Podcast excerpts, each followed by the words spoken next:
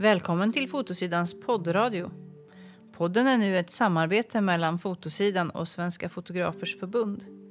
Vi gör under hösten ett antal avsnitt där vi dyker ner i olika aspekter av att arbeta med fotografi.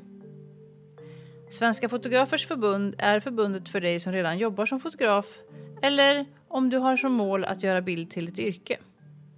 Jag som heter Sara Arnold och som också är teknikredaktör för tidningen F, förbundets tidning, kan varmt rekommendera ett medlemskap. Förutom rådgivning i prisfrågor och möjlighet till juridisk hjälp får du möjlighet att påverka fotografers förutsättningar att kunna utöva yrket. Det finns många anledningar att bli medlem. I avsnitt etthundratjugoett av Fotosidans poddradio grottar vi ner oss i tryck- och färghantering. Jag åkte till Bromma för att träffa Magnus Sandström. Magnus har jag stött på ett flertal gånger genom åren i undervisningssituationer. Han är trygg och kunnig i frågor om färghantering och tryck. Vad är egentligen skillnaden på offsettryck och digitaltryck? Och vilken metod ska du välja för din trycksak?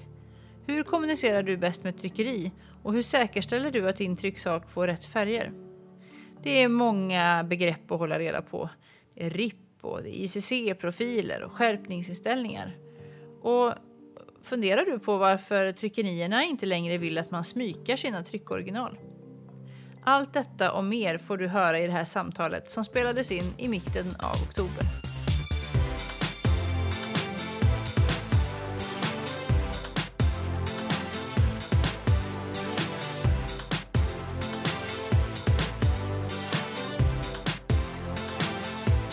Hej Magnus!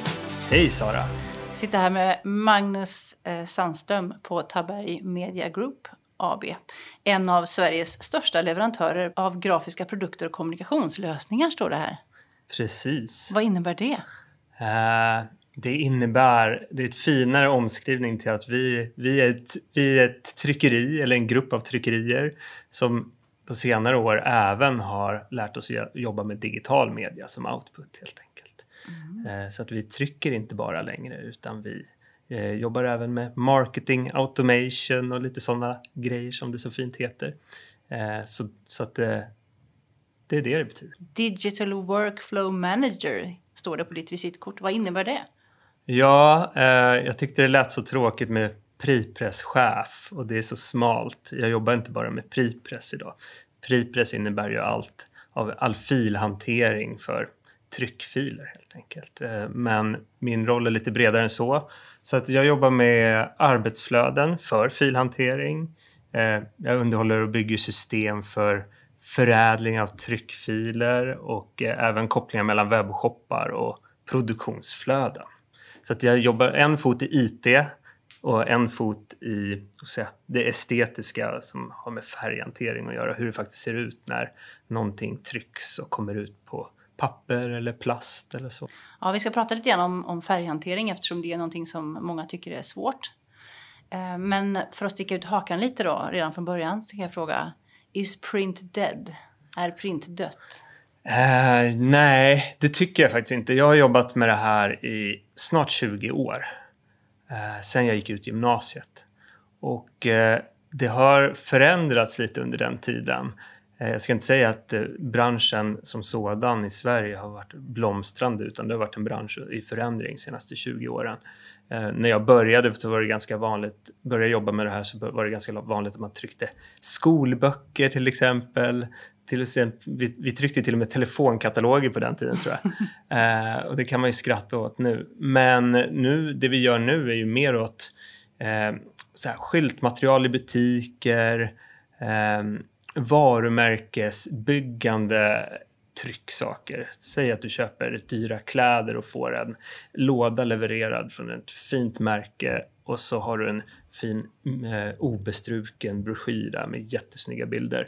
Så förmedlar ju trycket ett värde till den produkt du köper snarare än där, eh, det, det, det, blir, det blir en bra kontrast mot alla bilder du ser på din skärm, telefon eller dator. Så att vi trycker ju väldigt många olika saker. Vi ser att eh, våra, om vi ser tryckorderflödet som vi har oss, så ökar ju antal ordrar och har gjort ganska stadigt senaste tiden. Men eh, hur många av varje X eller av varje produkt går ner, upplagorna minskar medan antal olika tryck och olika trycksaker som man gör ökar. Mm. Så ni är lika mycket att göra, men ni gör andra saker lite grann? Ja, det skulle jag säga. Vi har, vi har lika mycket att göra. Just där vi sitter nu i Bromma utanför Stockholm så eh, är vi cirka fyrtio anställda och det har vi varit de senaste åtta åren.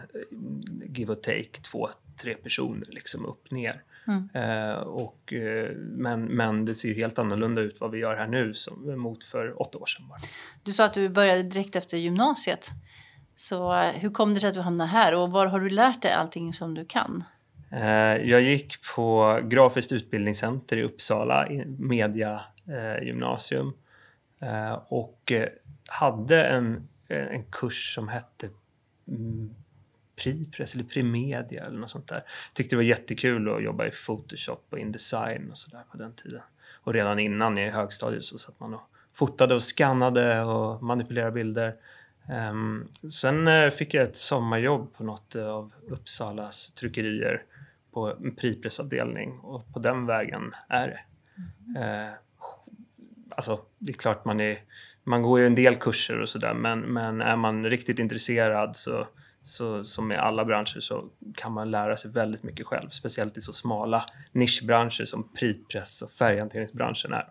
Jag måste bara fråga, hur definieras pripress? Pripress, det är från att en tryckfil, nu för, nu för tiden så pratar man ju om tryckfiler nästan uteslutande pdf-er eller bildfiler, digitala bildfiler. Från att den tas emot av en tryckeriproducent eller tryckeri tills att den färgen sätts av på pappret med en bläckstrålteknik eller en annan tryckteknik. Det skulle jag säga, det Det är pripress och allt som händer däremellan. Även då förberedning för efterbehandling. Man ska ju skära eller vika eller biga eller falsa det här pappersarket eller den här produkten sen. Och det är också en del av pripressarbetet. Så före press kommer väl ordet från, skulle jag gissa. Någonting som eh, ofta vi ofta hör, det är ju offset-tryck och digitaltryck. Mm. Vad är skillnaden på de två? Alltså det är ju helt olika trycktekniker. Eh, om vi håller oss till nu då för tryck på papper, mm. eh, lättast kanske. Så offset-tekniken har ju funnits i, eh, jag skulle säga ungefär åttio år i oförändrat skick. Det vill säga att man trycker med smyk, cyan, magenta, gul och svart. Och offset-trycktekniken har ju funnits väldigt länge då. Det är alltså att man eh, har en plåt eh, som är, vad ska jag säga, tryckformen eh, och sen sätts den av mot en gummiduk och därifrån kommer ordet offset, att man sätter av färgen mot gummiduken som sen överförs till pappret med en mottryckscylinder bakom. Så det är en, det är en väldigt tra- traditionell tryckteknik som har varit eh, om en, världsledande, eller så säga, det är det vanligaste trycktekniken när man ser till exempel de här Eh, tryckmaskinerna i, i gamla däckar och så, stoppa pressarna och så rullar det förbi dagstidningar. Det är också en offset-tryckteknik oftast då. När det kommer till di- digitaltryck så har vi väl eh, så kan vi dela upp det i kanske tre områden. Först storformatstryck som är oftast bläckstråle. Eh, stora bläckstråleskrivare kan skriva ut på tjocka, eh, platta material eller på rulle, eh, allt från tyg till papper till mesh. Och sen har vi eh, arkdigitaltryck då, som vi ofta, då, då kan man prata om serigrafisk teknik, eh, xerox-skrivare, alltså vanliga eh, laserskrivare fast i större, lite större maskiner. Eh, och sen även eh, bläckbaserat arktryck, och då brukar man Då brukar man prata om något som heter indiotryck. Det är egentligen en helt egen maskin eh, som är väldigt fint, eh, ger väldigt fint tryckresultat fast, man, man, eh, fast det är digitalt tryck då, som oftast kan vara förenat historiskt sett med en sämre tryckkvalitet. Mm-hmm. Men indigotrycket är minst lika bra som offset-trycket. För det är väl indigo som maskinen heter då, som många fotoboksproducenter använder när man trycker mindre upplagor? Ja, trycker man en egen fotobok och väljer någon typ av webbtjänst för det, så är det näst, eller är det oftast H P Indigo-maskiner som står där hos tryckeriet och producerar de här böckerna. Oftast är det ju en, egentligen en ren prisfråga. Aha, okay. Det betyder att ska man trycka en bok i eh, kanske bara eh, två till tio exemplar, ibland ett exemplar, så är det otroligt kostsamt att starta en offset-tryckpress, för att man behöver try- göra de här eh, tryckplåtarna, det är aluminiumplåtar då, eh, en för varje färg och varje sida nästan, eh, varje trycksida på arket i alla fall. Så att startkostnaden för att dra igång en offset-tryckt bok är väldigt hög. Det kanske börjar på tio tusen kronor innan du ens får ut första exet. Medan digitalt tryck då, så är det egentligen en digital tryckfil som eh, renderas eller rippas och sätts av direkt på pappret i tryckpressen. Så att sta- proceduren att få ut några arkpapper är otroligt mycket eh, billigare och eh, kortare i digitaltrycksvärlden.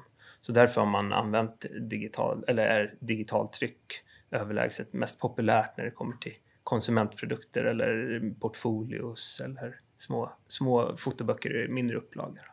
Mm, finns det någon kvalitetsskillnad då för den som är ute efter en, att göra en snygg fotobok? Liksom, finns det fördelar och nackdelar? Eh, det finns absolut fördelar och nackdelar. Du, när du digitalt trycker så är du lite mer begränsad av vilket format, eh, hur stor ska din bok bli.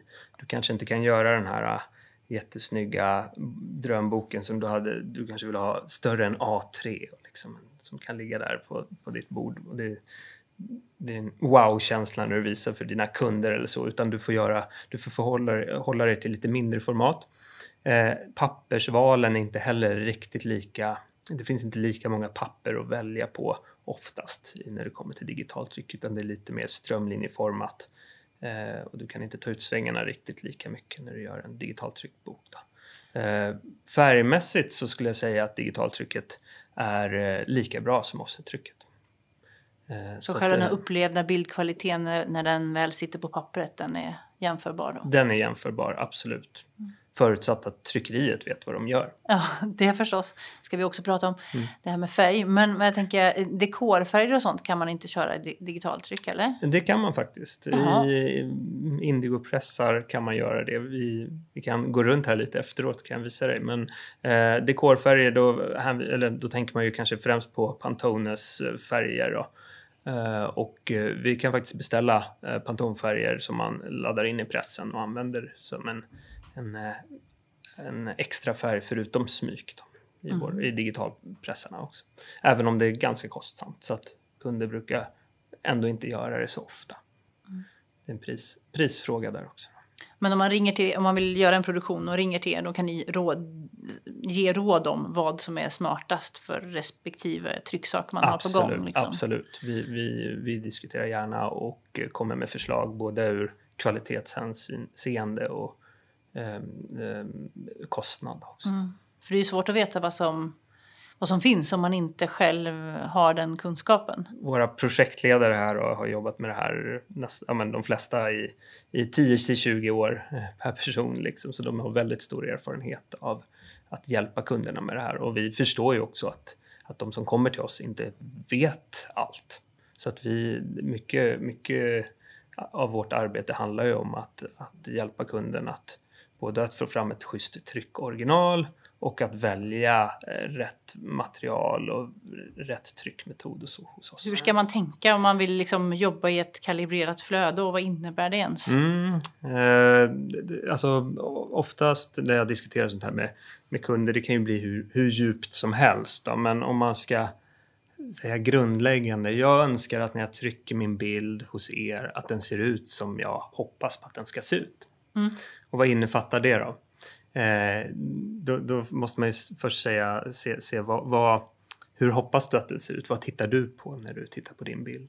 Och för att det ska bli eh, alltså, väldigt likt då, då, då krävs det ju att eh, våra kunder eh, jämför mot någonting som är rättvisande.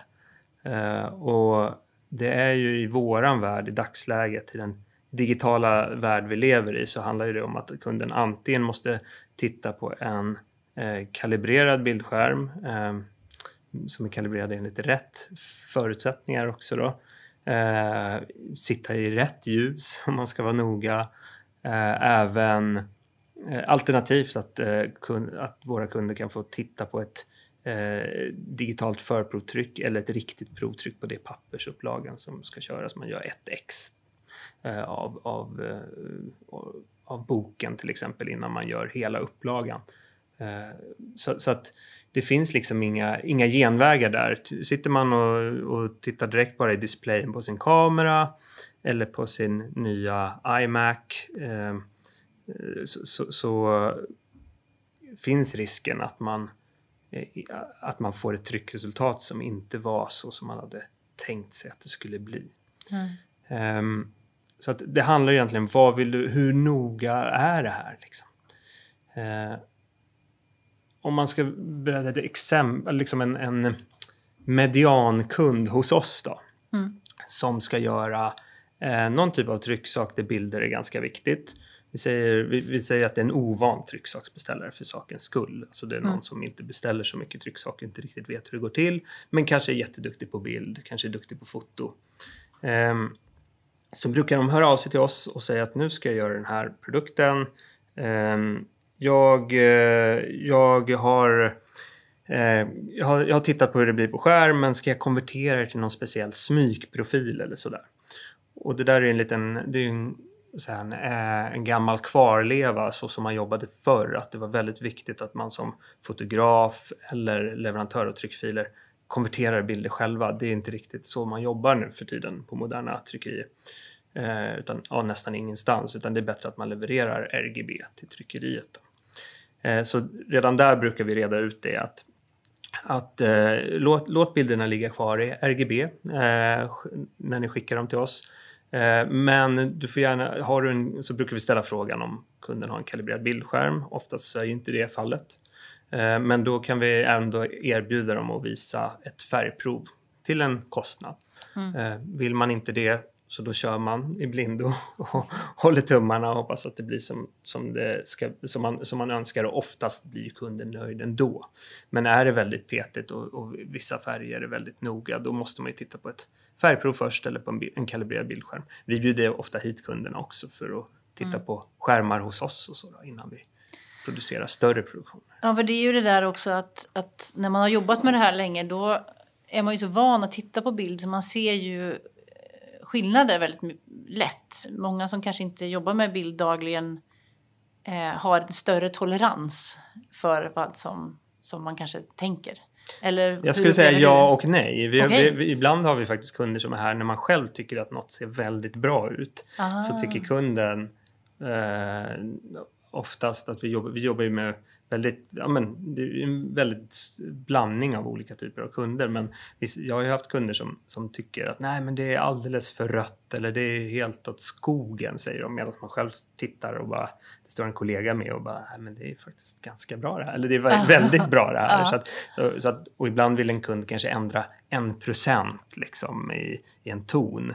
vilket man vet själv att det gör varken till eller från, mm. eh, för ljuset du står i när du tittar på den här gör en större, betydligt större skillnad än den här lilla procenten som man vill ändra då, så. Men, så, att, så att jag skulle inte säga att, att så att det är många, det är blandat, många kunder är jätteduktiga på att se färg, mm. och, och man pratar nästan samma språk direkt med dem, för det handlar ju också om hur man kommunicerar färg i ord eller, mm. eh, men och vissa eh, vissa eh, är super, alltså kanske inte alls, inte ens bryr sig. Mm. Eh, och en del bryr sig jättemycket men kan inte få ut det i ord. Det är också en, en, en utmaning för oss ibland. Mm. Det är kul att du säger kommunikation, för det är ändå, det är ändå så viktigt men också så svårt när man pratar förbi varandra. Mm. Det är, och det är så mycket som... Alltså förutom då man pratar om ett förprovtryck där man faktiskt kan se ett litet facit i hur färgerna beter sig, eh, så är det ju ändå det att det är så mycket hur man upplever en bild eller hur man upplever en färg. Det är också svårt att veta vad en annan person ser, för man kan inte krypa in i någon annan människas huvud. Nej. Och det är ju både, det ena är ju både, vad ska jag säga, rent fysiologiskt, och det andra är ju subjektivt, alltså eh, ens subjektiva preferenser, vad man tycker är bra. Ja. Eh, så att, eh, men, men det enda vi kan, eller som, som jag alltså, kan, kan jobba med, det är ju absoluta värden som i teorin alltid blir rätt. Om man säger. Mm. Det är ju så vi bygger våra arbetsflöden och våra, det är så vi sätter upp eh, vår teknik, så att vi vet att efter konstens, vi gör det efter konstens alla regler. Eh, och det brukar göra att nittionio procent av våra kunder är nöjda direkt. Mm. Eh, men sen finns det ju den här eh, en procenten som vill gå utanför det. Och sådär, och så mm. det. Eh, vi har ju nämnt det här med digitala förprovtryck, eller förprovtryck då, några gånger nu. Och du sitter ju med tre stycken ark på bordet framför dig. Mm. Eh, som är just det, tror jag. Ja. Beskriv vad det är vi ser eh, och vad det är för något. Precis. Eh, jag skrev ut några ark här. När vi ändå är på tryckeriet så måste vi ha lite fysiskt papper och lite färg att titta på, tänkte ja, det, jag. Det blir så himla bra podd också med bild. Eh, exakt. Men om ni lyssnar så hör ni att det är faktiskt papper. Ja, eh, ja det är väldigt, det är, det är väldigt bra format att prata om bild. Eller eh, prata om bild sådär, ja. I en podd där vi inte kan titta på någonting. Exakt. Men det vi tittar på är tre stycken certifierade förprovtryck. Det är bläckstråleutskrifter gjorda med Epson-skrivare på väldigt kontrollerat papper. Med kalibrerade skrivare som har inbyggda spektrofotometrar av enligt eh, förutsedda färgvärden eh, som är, de är framtagna enligt eh, de befintliga I S O-standarderna. Eh, och anledningen till att jag skrev ut det här är egentligen för att visa lite skillnaden på att även om man gör rätt så betyder inte det att det blir snyggt. Vad eh, menar du när du säger det? Eh, och, och om vi pratar om till exempel hur olika tryckerier jobbar med färg, så kan tryckerierna säga ja, men vi, vi, gör, eh, eh, vi konverterar våra bilder enligt en standardfärgrymd som är för det här pappret och den här tryckpressen till exempel. Eh, så betyder inte det nödvändigtvis att det kommer resultera i en bild som uppfyller dina förväntningar. Eh, och bara för att komma ner på lite hur komplext det här kan vara. Vi försöker inte göra det komplext för våra kunder, utan vi tar hand om det komplexa hos oss. Mm. Eh, och om vi tittar på den här eh, bestrukna bilden här då, så kan vi säga att det här är referensen för hur bilden ser ut. Tar vi upp det på en kalibrerad skärm med Adobe R G B, en hårdvarukalibrerad skärm då såklart, i rätt ljus eh, så kommer den vara väldigt lik den här.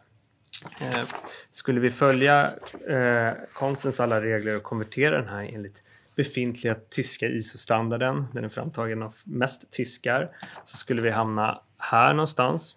Och i det här ljuset, så vi sitter inte i så bra ljus just nu, men vi kan gå och titta på det igen mm. sen. Eh, men gör man det med lite finess, eh, det vill säga använder lite modernare programvaror för att konvertera från R G B till smyk och lite eh, så här, anpassade konverteringsmetoder. Mm. Eh, flera av lyssnarna kanske har hört talas om relativt, absolut, perceptuellt. Men det är ju också beroende på hur profilerna är framtagna och så då. Så kan man få ett resultat som är betydligt mer eh, behagligt att titta på. Mm.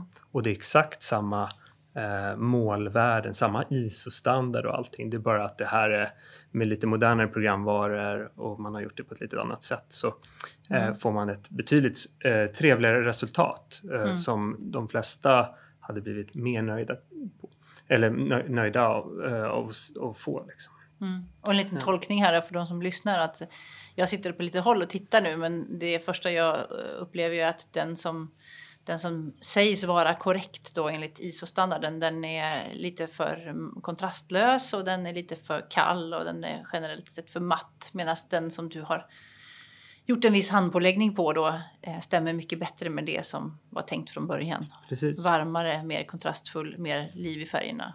Öppnare i skuggorna skulle jag ja. säga. Och, eh, sen eh, måste jag eh, rätta det där. Det är egentligen inte handpåläggning, utan vi har byggt i vårt system. Så att det, okay. eh, det, det, är, det är helt automatiserat. Mm-hmm. eh, men det blir så pass mycket bättre ändå. Då. Mm. Mycket eh, som händer under huven som ja, man inte vet om. Ja, i våra system. Så, eh, och i, man brukar ju prata om rippar och färghanteringsmotorer och sådär. Eh, ja, så att mycket det, ord nu. En ripp, vad är en ripp? Ja, men RIP är ju en förkortning som eh, betyder Raster Image Processor.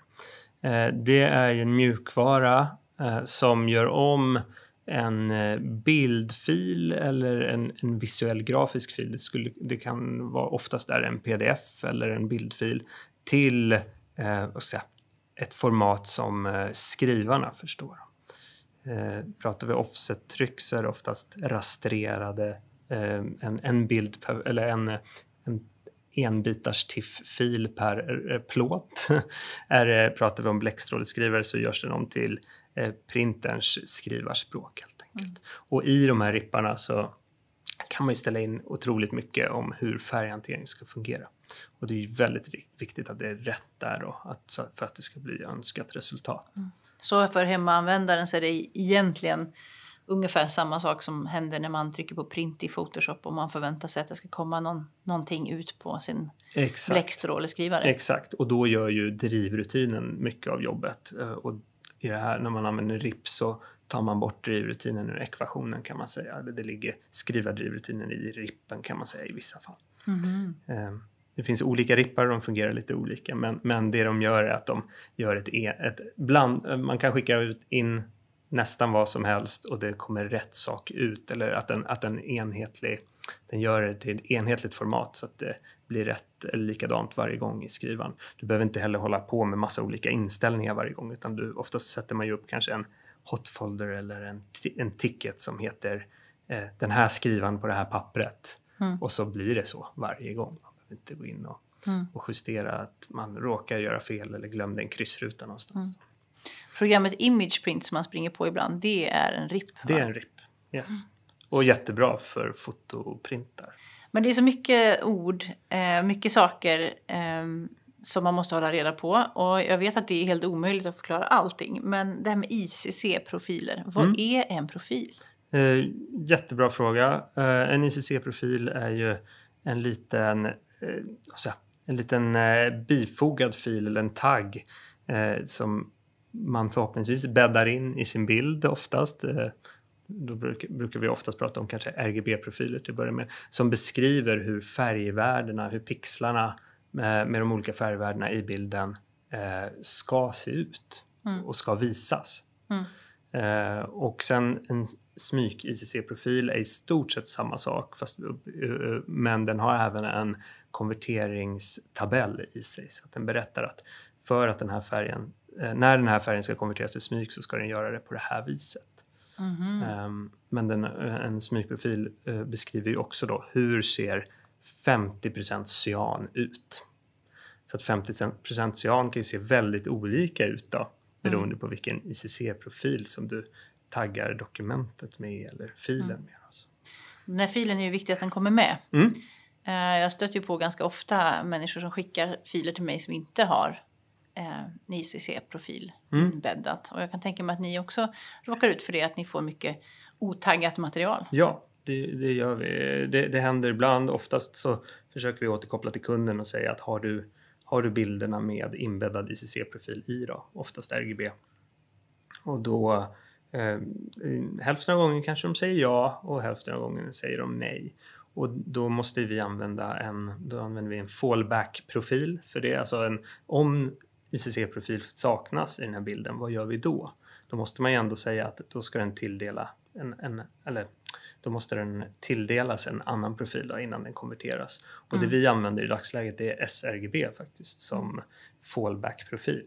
För vi har kommit fram till att saknas I C C-profilerna, det är vanligast hos low-end-kunder och vad använder de för typer av kameror och dokument. Det kan vara mycket pdf-skapade i Word eller liknande och då är det ofta sRGB som Eh, har, mm. har varit R G B-standarden i de eh, lägena då. Mm. Eh, och då.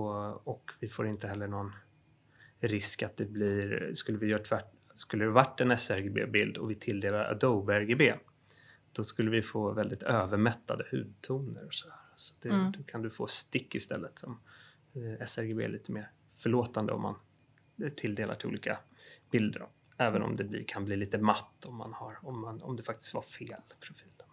Hade det inte varit skönt om allting i världen hade samma standard? Jo, verkligen.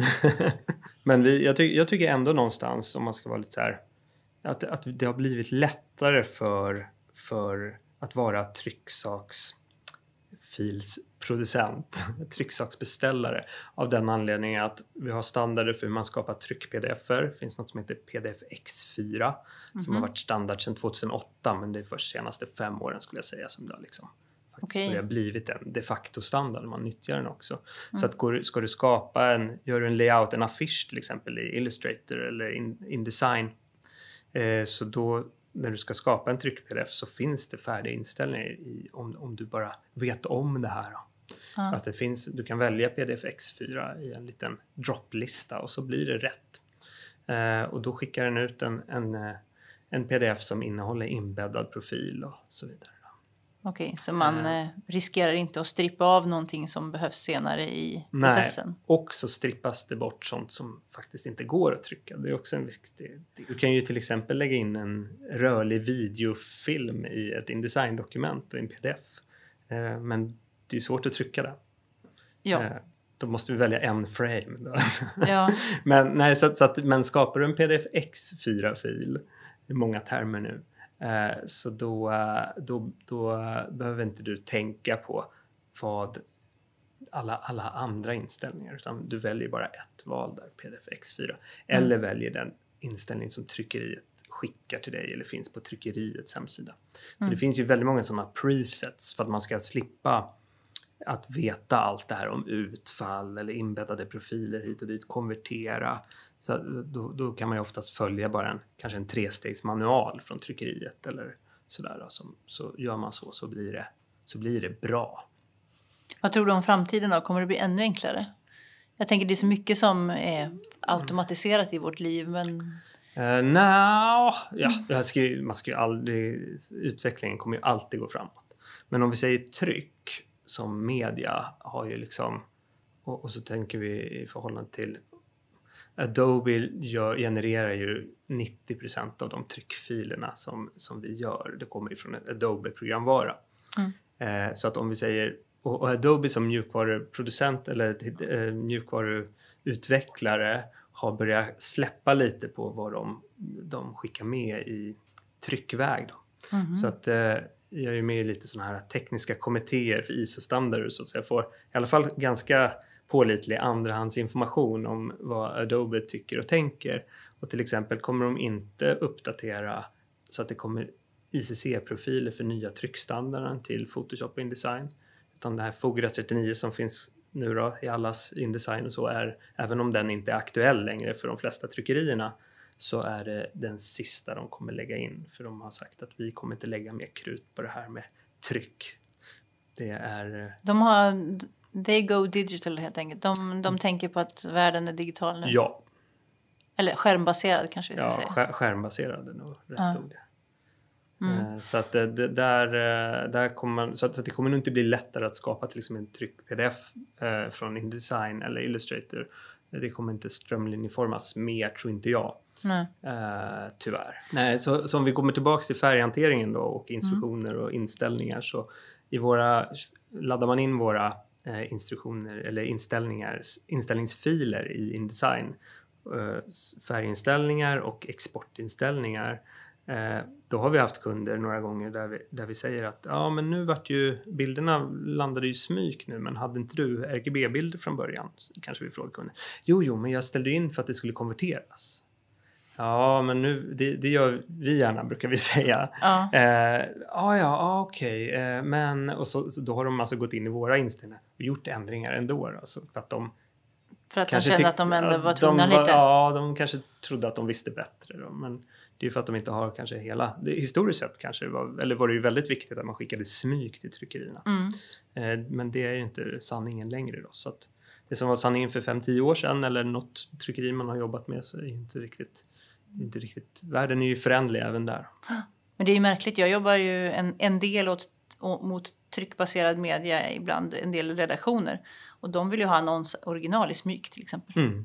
Vilket jag tycker är märkligt, men... Det är gammal, gammal, en gammal sanning som man inte har reviderat, skulle jag gissa. För att tryckeriet kan säkert ta emot eh, R G B. Ja. Om du pratar med rätt person på, som, som sitter på tryckeriet. Men då, det är många led för att den informationen ska komma till någon annonsmottagare också. Mm, så är det ju. Det, det finns så mycket kul att prata om. Och mm. ett uttryck som jag... Eh, vet är viktigt när det gäller att se på sin trycksak när den är klar. Det är metameri. Ja. Kan du förklara vad det är? Metameri är ju ett ord för att beskriva att färger kan se olika ut i olika ljusförhållanden. Um, så att tittar du på... Ett klassiskt exempel som jag brukar dra när jag, när jag föreläser om det här är ju att eh, om du har varit och handlat eh, kläder någon gång och kollat i provhyttan och har haft en, säg en mörkblå tröja och mörkblå byxor, så kanske du tycker att det matchar jättebra in i provhyttan. Så går man ut och så ser man att aj då, byxorna är ju mycket mer lila än vad tröjan är till exempel. Och det beror ju på metamerism. Mm. Eh, så att det är ju bara ett, ett, det är ett fenomen som, som finns. Eh, som det är ett vi måste, optiskt fenomen då? Ett op- det måste vara hur ljuset bryts då eller på något vis? Eh, ja, beroende på pigment eh, och beroende på material och ljusförhållande då. Mm. Så, så kan färger se olika ut mm. eh, och upplevas olika då för en betraktare. Eh, och därför är det väldigt viktigt för oss när vi jämför ett tryck med ett annat, en utskrift med en annan, ett tryck med en skärm, att vi har rätt ljusförhållande. För det måste vara konst, konstant för att det ska eh, kunna, ja men det måste vara repeterbart. Och då har man ju valt i grafisk, i tryckeribranschen och valt att jobba med ljusstandarden som heter D femtio. Som är då femtusen Kelvin eh, och något som man inte får glömma av är det som heter R A-index. Det vill säga hur bra är ljuset? Eh, visar den alla färger? Alltså kan den återge alla, reflekteras alla färger som finns? Hur, hur mycket av ljus, ljusspektrat eller färgspektrat eh, reflekteras i det här ljuset då? Eh, och då brukar man säga att en, en bra, ett bra betraktningsljus har femtusen Kelvin plus minus hundra Kelvin. Eh, och sen ett R A-index eh, över nittiofem, gärna upp mot nittioåtta. Mm. Och hundra är då max. Mm. Eh, så att ett bra, ett bra betraktningsljus är jätteviktigt om du ska jämföra bildskärm och ett, en utskrift eller ett, en trycksak eller vad som helst. Testa och, och ställ dig, om man, om man tycker att något... Att en bild sticker åt något håll, en egen utskrift kan det ju vara också. Testa och ställ dig och titta lite ut, eller ut mot fönstret på den, så kanske den ser helt annorlunda ut. Mm. Mm. Så det är bara ett fenomen som vi måste veta om att det finns här, när vi jobbar med det här. Och att vi, vi ser till att försöka undvika de effekterna som kan, kan uppstå. Då när vi, i alla fall när vi har en processstyrd produktion och mm. försöker liksom göra något på ett kontrollerat sätt. I verkligheten är det ju väldigt svårt att leva som man lär. Mm. Det här med, nu sitter ju du och jag i ett vanligt konferensrum och här är alla möjliga sorters ljuskällor och temperaturer. Och här hade vi inte kunnat titta på några saker. Men det är, det är så när man, när man jobbar på ett kontor kanske, eller att man kan inte alltid sitta i den där perfekta ljuset som man, som man vill ha. Nej, precis. Men hur ska man tänka? Jag skulle säga, det, det, det är lite samma sak där. Känner du till att fenomenet finns så kanske du eh, och vill, vill bedöma ett, ett tryck eller en, gentemot en skärm och så. Så det, enda som är, eller det viktigaste är att du vet om att du kan inte göra det om du inte har rätt förutsättningar. Har du inte en hårdvarukalibrerad bildskärm som är gjord på, kalibrerad på rätt sätt, ett standardiserat ljus som uppnår en viss eh, kvalitet på ljuset med rätt R A-index. Eh, lysrör så måste de bytas var tvåtusenfemhundra timme. Annars kommer de inte visa rätt. Eh, så känner du till det här så då, det, det, det är det viktigaste. Och då kan du åka någonstans, eller om det är väldigt viktigt att det, att det ser rätt och riktigt ut. Säg att du jobba med någon kampanj åt något supermärke där det verkligen, du vet att du måste, du, de filerna du lämnar ifrån dig måste bli helt korrekta eh, på millimetern. en procent hit eller dit, då måste du ha förutsättningarna att kunna, kunna göra det, och då, då får det, kanske det får kosta lite. Eh, men, men så det är det viktigaste, att faktiskt känna till det, att det är viktigt. Sen ser jag fortfarande idag hos oss att någon kan ta en kund och sitta och titta på tryck i det här rummet som vi just har, där vi just har sågat ljus. Mm. Eh, och jag biter mig i läppen när man går förbi liksom och tänker att det där är inte så optimalt. Så att vi är ju, vi är ju bara människor. Mm. Men ska man, ska man göra något för, för att det liksom, i teorin ska vara så rätt som möjligt, så måste man ta hänsyn till, till ljuset och mm. bildskärmarna och färgen på väggarna. Liksom. Så tråkigt är det. Ja. Det liksom, kan låta eh, analt, liksom, men det är ju det, det, det är liksom, i ena änden så kanske vi har, där bryr vi oss inte alls vilken, vad vi tittar på. Det är huller om buller. Det kan vara en bläckstrålutskrift som vi jämför. Och i andra änden så är det klinisk, industriellt laboratoriemiljö. Liksom. Och skulle man ha det, det bästa kontrollen av allt, ja, då kanske det kostar två miljoner att sätta upp en sån liten studio som är fem gånger fem kvadratmeter. Mm. Då har du det bästa. Då vet du att här är det i alla fall i den här miljön så ser mm. det rätt ut. Mm. Så att det någonstans på det här snöret måste du, eller på den här, den här, det här spannet måste man ju lägga sin, sin nivå liksom. Mm. Så att det, därför är det så svårt ibland att diskutera med kunder. Kan jag kalibrera min iMac-skärm, säger de kanske. Ja, det kan du. Då kanske den blir lite bättre än vad den var innan. En mjukvarukalibrering då. Någon spektrofotometer kanske. Men du kommer inte få det exakt rätt. Nej. Får ju svaret bli. Du mm. kan det, men i vilk- vad tänkte du ha det till? Liksom? Ja. Eh, och så kan man ju dra det hela vägen till liksom det här, ska säga, den här laboratoriemiljön nästan. Då, där, det kanske, där man kanske till och med mäter exakt temperatur, luftfuktighet. Allting påverkar ju hur du ser färg. Liksom. Mm. Även betraktare då. Får du bara jobba med det där i fem år på laboratoriet om du ska använda dina ögon. För sen kommer och aldrig ögon... gå ut. Nej, bara precis. Äta grå mat. ja, en, gr- en grå låda. Ja, liksom. Nej, så, så att det, det är ju, man kan ju bli hur nördig som helst. Men oftast handlar det ju om att hitta en medelväg då, som funkar för kunderna. Och veta vad de har ungefär för förväntningar på oss. Mm. Eh, och lägga oss där så att vi, vi oftast eh, eh, träffar och helst överträffar kundernas förväntningar. Alltså. Mm. Jag tycker att det är svårt som, som fotograf jag, också det att man är ju på något vis en liten mellanhand mellan den man jobbar för och den trycksaken som kommer att bli, eller vad, vad det nu blir, en skärmvisning eller så. Um, jag tycker det är svårt att från bildbeställare få uh, en förståelse för att uh, de också har ett ansvar i att titta på res- resultatet som jag skickar på rätt sätt. Jag skulle vara jättenöjd om de bara kom till det som du säger, att en, en slags förståelse för att det jag ser behöver inte vara sanningen, hundra procent eller? Sant. Nej. Att det, det man själv, det är så mycket det här, det är ju min sanning, så här ser min bild ut. Men det är bara, bara den lilla, lilla insikten att det är möjligt att det jag ser just nu inte riktigt är på riktigt. Mm. Men det, det är ju svårt, för man, många är ju vana att liksom ta in bilder via sina skärmar eller vad man nu tittar på, mm. sin mobil och så. Och så tar det för på riktigt. Mm. Ja, det, det, man, man tänker ju att det där borde vara, eftersom vi har så många bildskärmar runt omkring oss nu, så tänker man ju att någon, man borde ju kanske som då, eh, om man jobbar med det här på kanske ja, men byråsidan eller så, ha förståelse för att det är viktigt med bildskärmar och vilken bildskärm till exempel, eller vilken utskriftsmetod, med tanke på att ta bara fram din telefon, eh, kanske din laptop och din tv och ta upp samma bild eller samma webbsida på alla de här, så kommer du med största sannolikhet få tre olika resultat.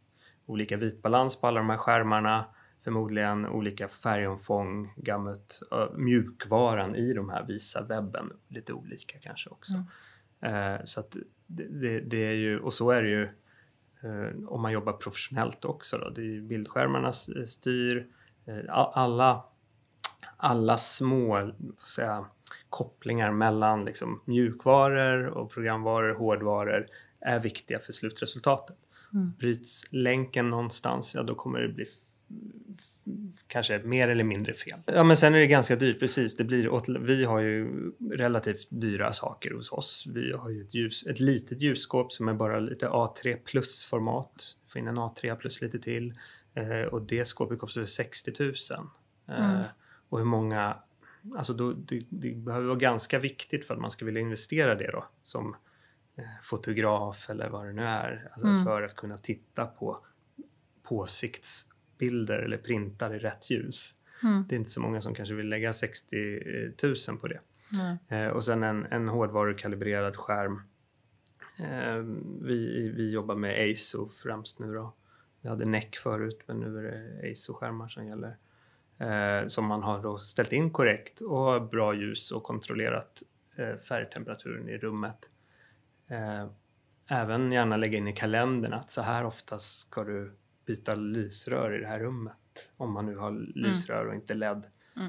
Eh, och så vidare. Så allting, det, det är ju så otroligt. Eh, det, blir, det blir ju snabbt dyrt. Om man ska göra det eh, helt by the book.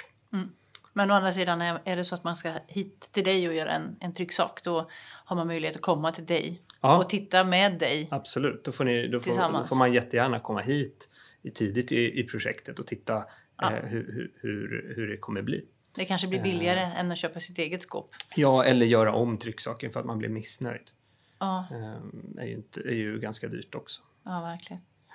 Om man hoppar från den här väldigt o, eh, röriga färghanteringssnacket som vi kanske har ägnat oss åt ja. en stund. Bara för att det, det är ju abstrakt på något vis när man sitter ja. och pratar om det. Även om det är praktiskt.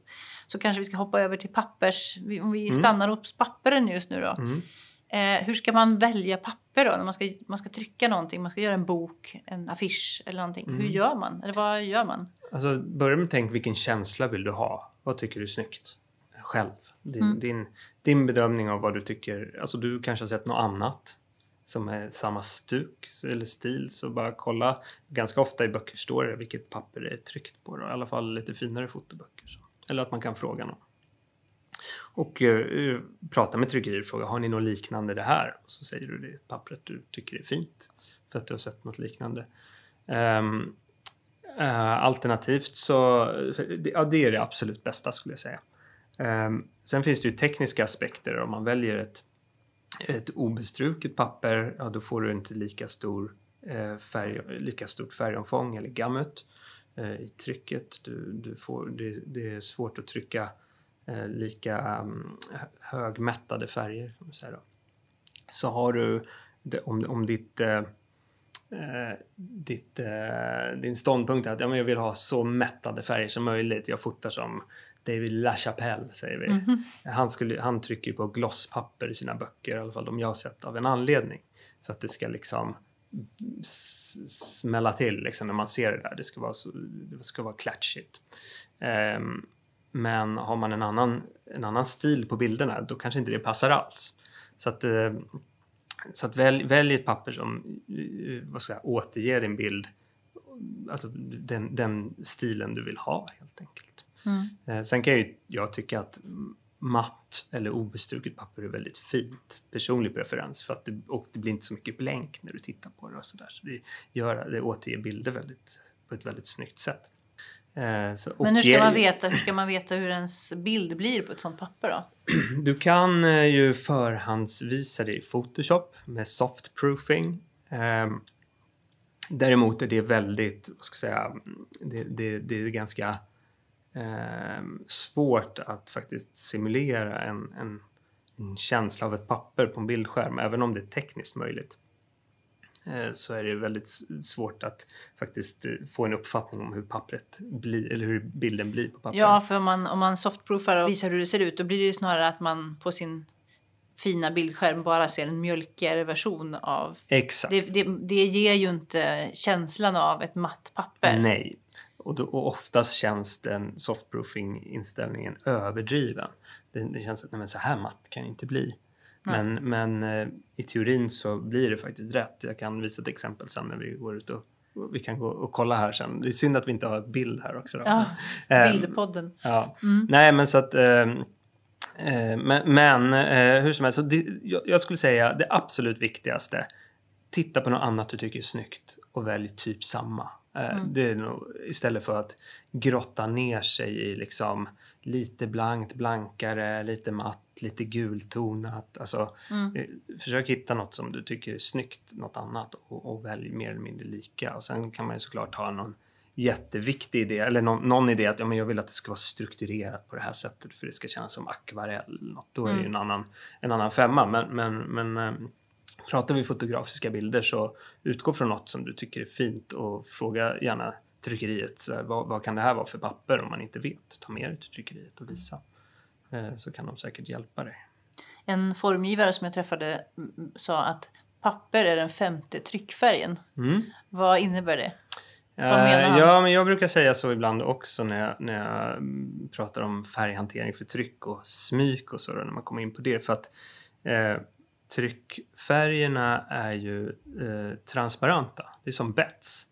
Så att har du, ta ett exempel, du har en ljus bild eh, och du har ett papper som är väldigt gult. Då kommer det ju gula lysa igenom. Alltså det kommer ju bli det ögat vitbalanserar mot vare sig du vill eller inte. Eftersom mm. vi trycker ju väldigt sällan täckvitt. Mm.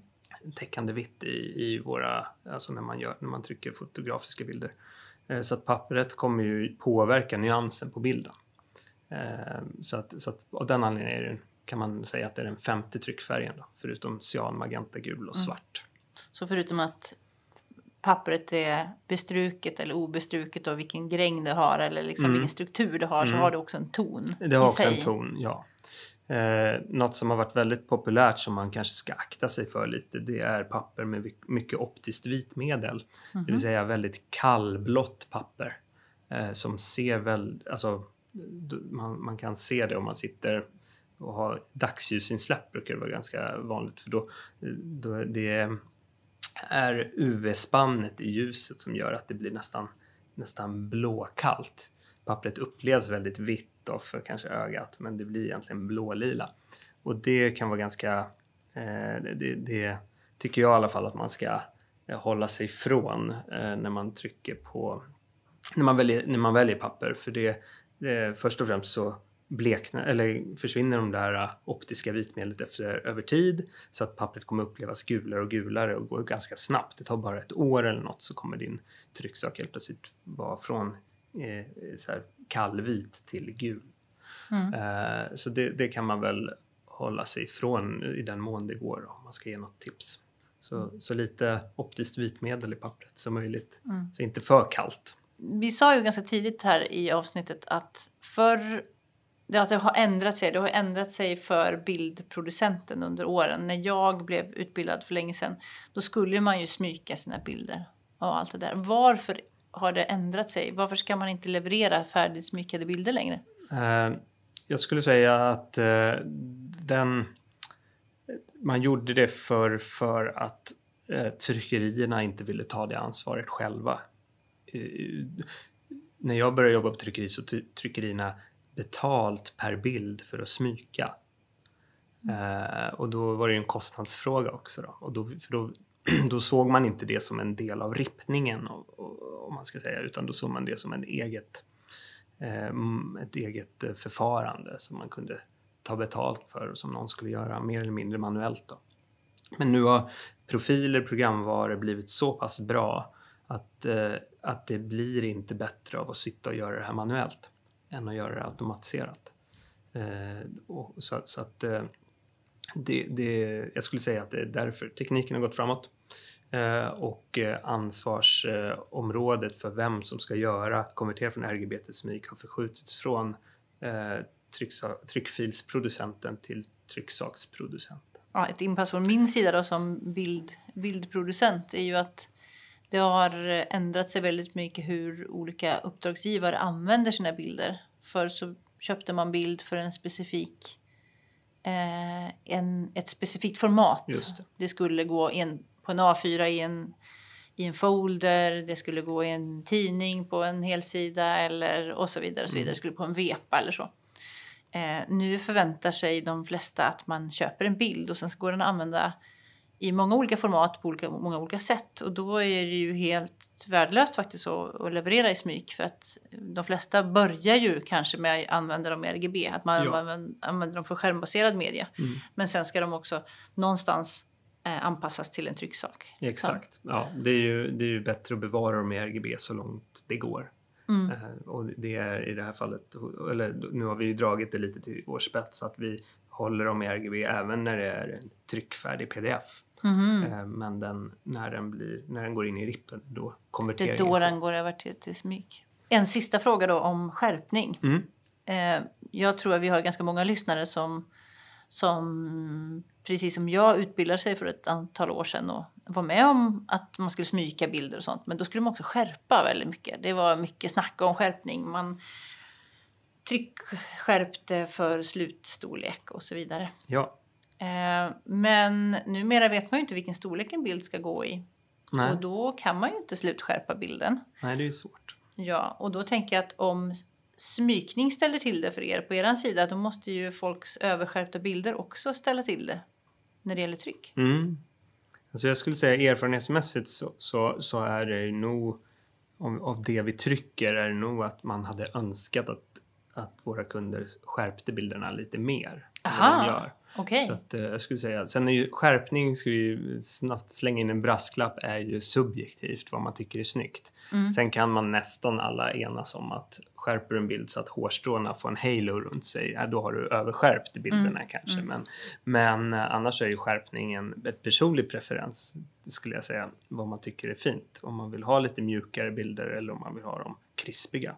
Mm. Men för att skärpa så att, för att det i tryck ska upplevas som på skärm någonstans då, på vilken skärm, är det en mm. fyra K-skärm eller vad är det för något du tittar på, äh, men, men så, så då, då, då, då skulle jag säga att man bör skärpa, äh, lägga en oskarp mask då i Photoshop äh, i, i de flesta fall eller i något annat fin, fin programvara äh, så, som gör att det blir så här, Något, något överskärpt på skärmen kanske, om man ska ge något tips mm-hmm. för, för, för att det ska bli snyggt i tryck. Mm. Då kan man kolla på bilden kanske.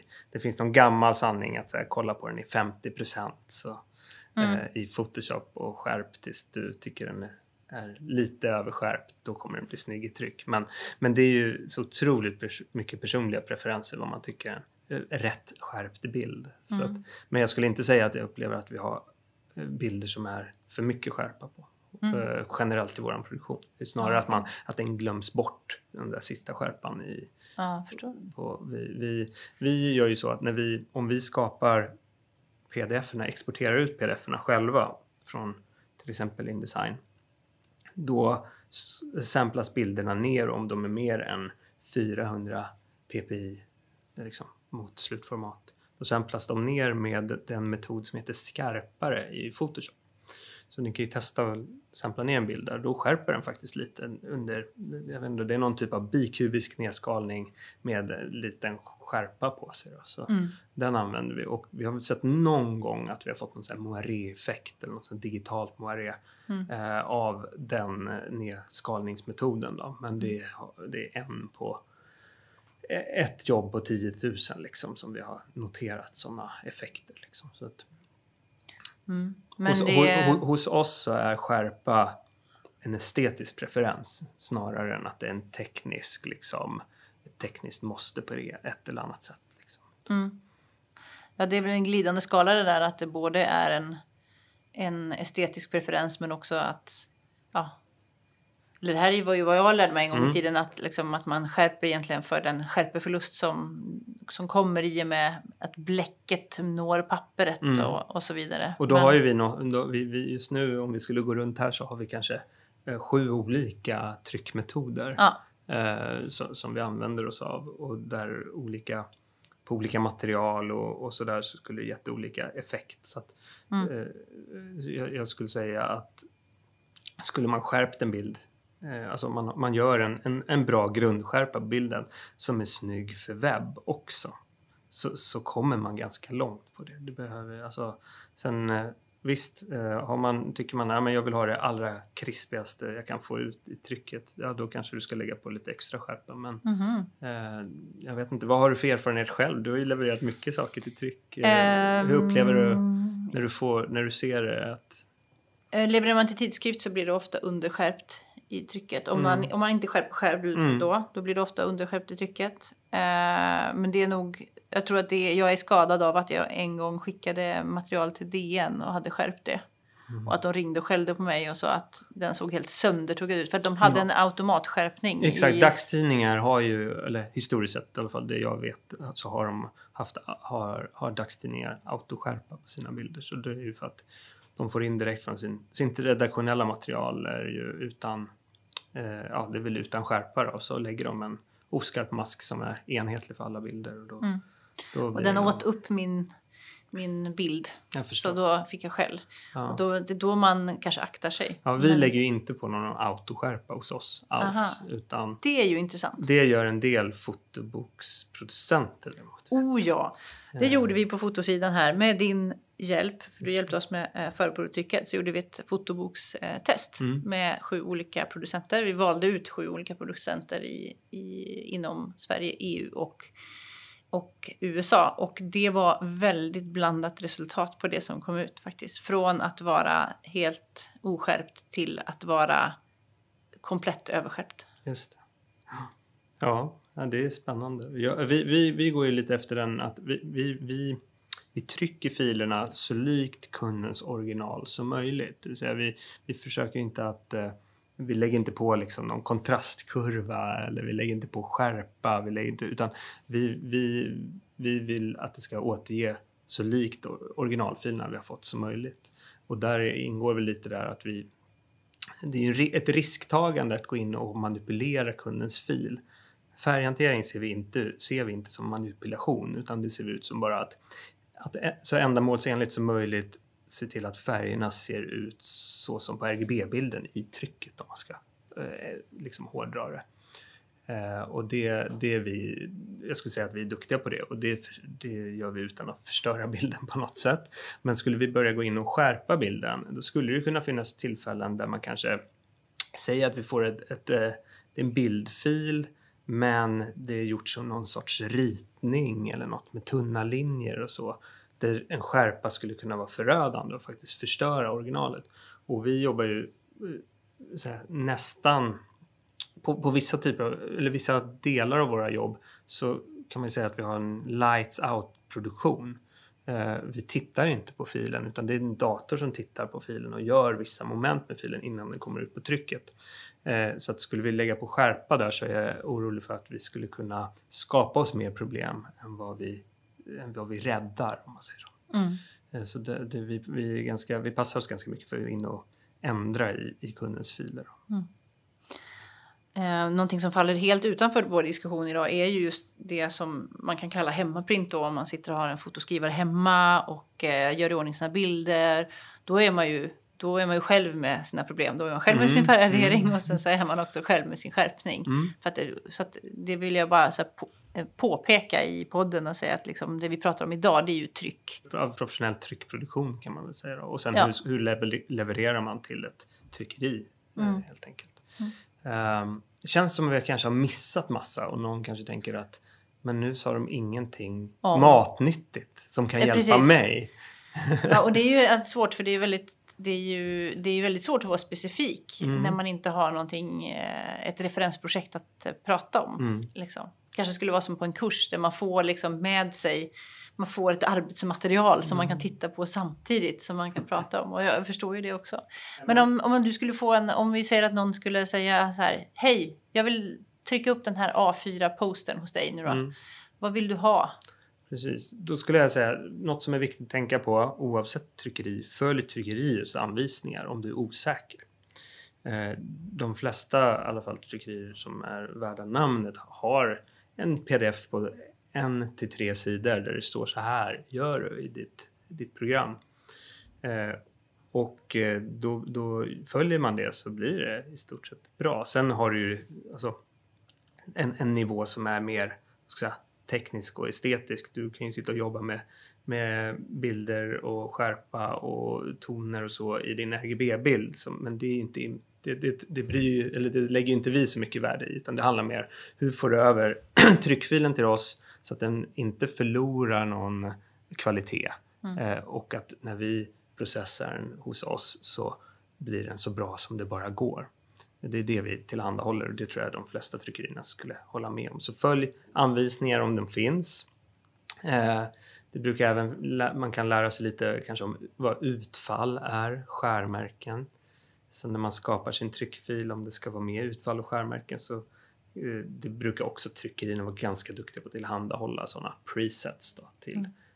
programvarorna, för att man ska kunna skapa det. Men, och det viktiga är bilder som har inbäddad I C C-profil. Och får du tryck som du inte är nöjd med, det vill säga att det här vart inte som jag hade tänkt mig, då kan det vara så att tryckeriet, det måste inte vara du som har gjort fel, utan tryckerierna, alla, det är olika kvaliteter på olika tryckerier. Du såg ju ni som gjorde sju olika fotoböcker fick sju olika resultat, va? Ja. Eh, att det finns, tryckerierna gör ju inte exakt likadant, och ibland gör de rent av fel.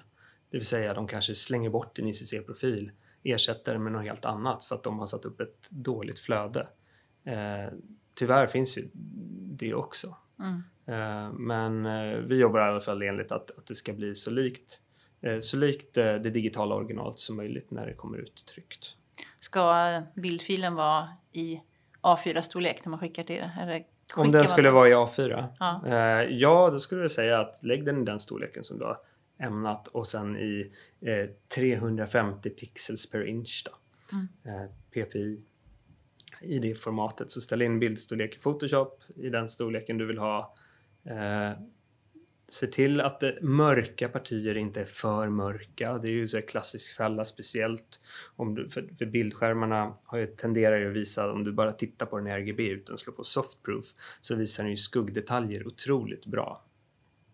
Medan är det något håll det kan gå, är det ju att skuggorna kanske slår igen något på, på, i trycket. Så att har du en svart kavaj eller stort burrigt mörkt hår, så, så kanske man behöver lyfta det lite då, så att det inte slår igen. Eh, då kan man ju också, är man, är man osäker, så be, be tryckeriet, då kan vi få ett provtryck eller ett, ett förprovtryck på den här bilden bara, eller på de här. Jag gör ett litet utkast på några små bilder, så kan jag Kan du som, som ska skicka in till tryckeriet, så vet du sen var, var du står. Du kan förhålla dig till det. Liksom. Mm. Um, men um, ja, så, så låt bilden ligga kvar i R G B. Um, exakt vilken R G B-profil för oss är inte viktigt så länge profilen är inbäddad. Uh, såklart att det blir ett större... Uh, man, man stryper gammeten mer om du har en fullt högmättad provfoto-R G B-bild. Eh, en, en, om du hade en sRGB till exempel, eh, men eh, vi, vi förordar väl Adobe R G B ändå som, som någon typ av R G B-standard, eh, så, så låt den ligga kvar i R G B. eh, sammanslagen, skickar du bara en bildfil så vill vi gärna ha den som T I F F, eh, inga eh, masker och sånt kvar, utan slå ihop den, gärna åtta bitars. eh, Då är minst risk att någonting händer hos oss då. Um, så ja, det är, väl, det är väl det. Men jag skulle ändå säga att det, det är inte jättevanligt att vi får bildfiler, utan vi får oftast en, en P D F. Mm. Där bildfilerna är inmonterade då, i ett layout, i, i, en, i en design helt enkelt. Mm. Det vill säga att det har, det har suttit en... en eh, formgivare någonstans, ja, på vägen. Som eller att man själv bilden, har gjort formen. Det är ju, ja. det, mm, mm. Absolut. Mm. Eh, det, går ju, det finns ju, finns ju gratis programvaror för det också. Göra layout och sådär också. Om man inte eh, om man, om man vill inte, inte köpa alla dy, dyra Adobe-program. Men eh, om det kommer in en fil till dig, en P D F-fil, och du tycker att den ser märklig ut, lyfter du luren då och ringer och frågar? Ja, det skulle jag säga i de flesta fall. Vi, vi, har ju något, vi, vi gör ju en f- automatisk filkontroll som vi kallar för pre-flight. Precis som på flygplatserna då. Innan man lyfter så går man igenom de här parametrarna och uppnås inte dem, då flaggar vi för kunden. Till exempel om bilden är lågupplöst eller att eh, det saknas utfall eller att typsnitt inte är inbäddad på rätt sätt. Och det går alltid att skicka in filer till oss och säga, hörni, jag är inte jättevan vid det här. Kolla lite i filen och gå igenom och kom med tips om jag ska förändra något innan jag använder den här för tryck. Liksom. Mm. Det hjälper vi jättegärna till med. Allt är inte så, vi, vi fortfarande, vi, det står telefonnummer på vår hemsida så man kan ringa och prata och det är inte så formulärbaserat. Eh, vi, håller, vi gör ju också e- e-handelslösningar och webb-to-print-lösningar och så där, som det kallas. Det vill säga att filen helt automatiserats kommer. Sen kommer vi, man bygger ju oftast ändå in eh, kontro- filkontroller i det, men risken är ju att det kan bli fel. Uh, men uh, vi, vi, vi försöker att värna om den personliga kontakten med kunden. Men man ska inte sticka under stolen med att den kostar ju också. Ja. Du behöver ha fler anställda, du behöver ha så att, så att uh, billigt och snabbt, ja, då kanske du inte får den personliga kontakten och det är ingen som förklarar för dig hur du ska göra. Uh, men uh, vill du ha, ha vetat att du har hög kvalitet, att du Få, få lite hjälp med det du ska göra så, så, får, eh, så, så kanske det kostar lite, lite mer än att hitta en, en webb, webb-to-print-lösning från Kina. Liksom. Mm. Ja, smakar det så kostar det. Nej, men mm. jag menar, det är ju ändå, man får vad man betalar för. Ja, men så är det. En sak jag vill flika in, du frågade när vi kom tillbaka till det här om jag får en tryckfil. Då, vad mm. kontrollerar vi? Vi har ju den här automatiska preflighten. Men jag ska berätta vad vi inte ringer upp över. Och det är ju om vi tycker att bilden, eller det, det är inte så att vi gör en, en estetisk bedömning och tycker att om, om den skulle ha ett rödstick eller att mm. ja, men, de här skuggorna är lite för mörka eller för ljusa. Det kommenterar ju inte vi på daglig basis. Om mm. inte kunden specifikt har frågat om att ge oss er, mm. er bedömning om ni tycker det här är snyggt eller inte. Mm. Mm. Så att det, det, det får ju du som kund ansvarar för själv. Vi ska avrunda lite grann här, tänkte jag. Mm. Tack Magnus för att du la en, lite mer än en timme ja. på att förklara lite grann hur du och ni jobbar. Mm. Det är spännande och svårt. Nu har vi inte gått in på jättemycket tekniska detaljer ändå, tycker jag. Det finns ju mycket mer att grotta ner sig om man vill bli supernördig liksom. Ja, du kanske ska starta, kan inte du starta en podd? Så här, ja. Tryckpodden. Färghanteringspodden. Färghanteringspodden. Den skulle jag lyssna på i alla fall. Ja. Eh, nej, men där, där finns det faktiskt det finns en, en, en trycksakspodd faktiskt. Eh, den podden heter Package Inc tror jag.